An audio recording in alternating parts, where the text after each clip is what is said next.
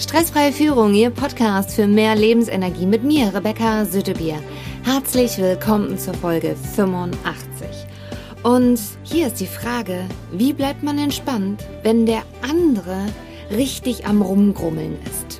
Ich erhielt die E-Mail meiner Coaching-Kundin mit der Betreffzeile richtig wichtig, dringend, dringend wichtig, richtig dringend, dringend wichtig Termin. Ich habe immer Notfalltermine, denn es gibt immer wieder Phasen im Leben, da ist es halt richtig eng und die Dinge und die Ereignisse überschlagen sich. Und in dem Fall ist es, finde ich, essentiell wichtig, dass wir da sofort eine Lösung für finden.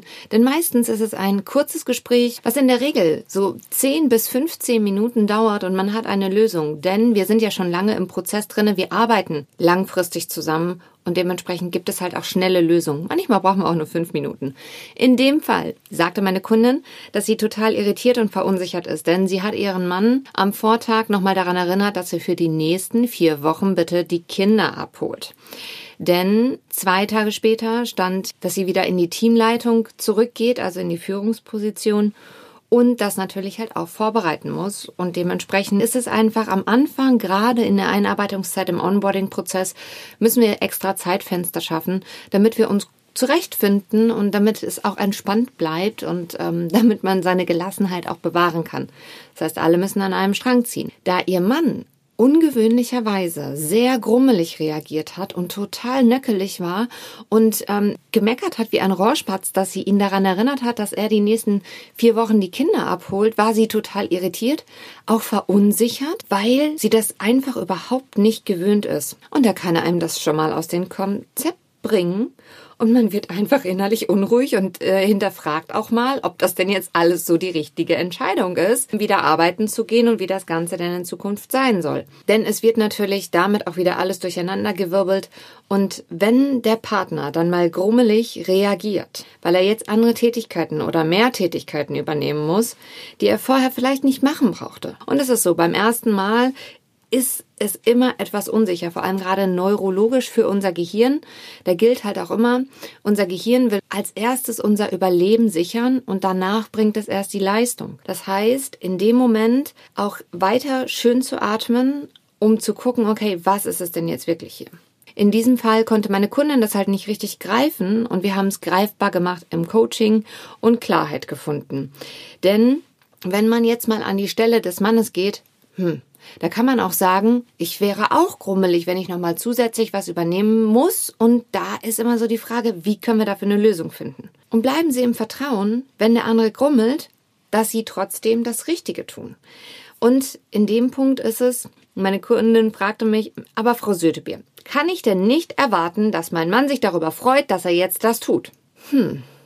Klar kann man das erwarten. Allerdings ist meine Frage an Sie, ist es nicht genau diese Erwartung an den anderen, der einem das Leben erschwert? Wenn der andere sich dann nämlich nicht so verhält, wie man es gerne hätte. Und sie sagte, ja, wollen Sie mir jetzt etwa sagen, dass ich sowas durchgehen lassen soll? Nein, auf gar keinen Fall. Nur häufig erwarten wir etwas oder erwartet man etwas, wovon man dem anderen noch gar nichts erzählt hat und den in Kenntnis gesetzt hat. Also weiß Ihr Mann überhaupt, dass Sie das von ihm so erwarten? Was war denn an dem Tag los bei Ihrem Mann, dass er so reagiert hat? Und sie sagte ehrlich gesagterweise, nee, er weiß nicht, dass ich das von ihm erwarte und ich habe keine Ahnung, was an dem Tag bei ihm los war. Ja, dann ist es halt ein wichtiger Schlüsselpunkt, in diesem Moment Klarheit zu schaffen. So entstehen Missverständnisse. Und dann sind wir in dem Notfallmodus, dass der eine erst beim anderen draufhaut und dann haut man bei dem anderen wieder zurück und man hat so ein Ping-Pong-Spiel von Konflikten, was man eigentlich gar nicht haben will. Also sorgte sie dafür, dass sie an dem Abend Ruhe hatten und fragte ihren Mann einfach mal, Mensch, was ist denn da eigentlich los gewesen? Und er sagte auch sofort, ich glaube, ich habe total rumgegrummelt und entschuldigte sich dafür, denn er hatte an dem Tag zum einen sehr schwierige und blöde Gespräche in der Firma. Da ist schon einiges schiefgelaufen. Er war total müde. Sein Sportkumpel hatte das Tennis auch noch abgesagt. Und dann kam seine Frau auch noch mit der Erinnerung, hey, denk denn dran, äh, die nächsten vier Wochen holst du die Kinder ab.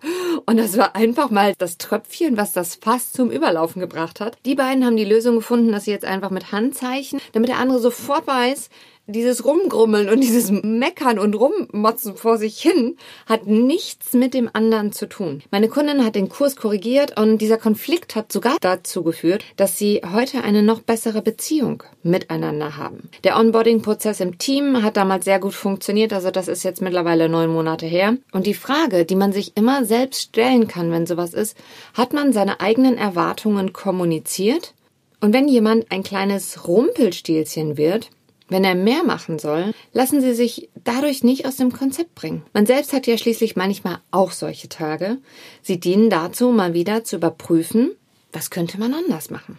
Und wenn Sie jetzt auch Zeit gewinnen wollen und gerne mit einem Profi an der Seite arbeiten, weil Sie sich dadurch kontinuierlich und schneller zu Ihrem Ziel kommen, dann schreiben Sie mir gerne eine E-Mail an anfrage at rebecca-sötebier.de. Ihnen hat diese Folge gefallen? Dann teilen Sie sie gerne mit Kollegen und Freunden. Sie finden alle Verlinkungen unten in den Show Notes. Die nächste Folge ist ein Interview mit einer meiner langjährigen Coaching-Kundinnen, damit man einen Einblick mal hinter die Kulissen bekommt von einem ganz anderen Standpunkt aus.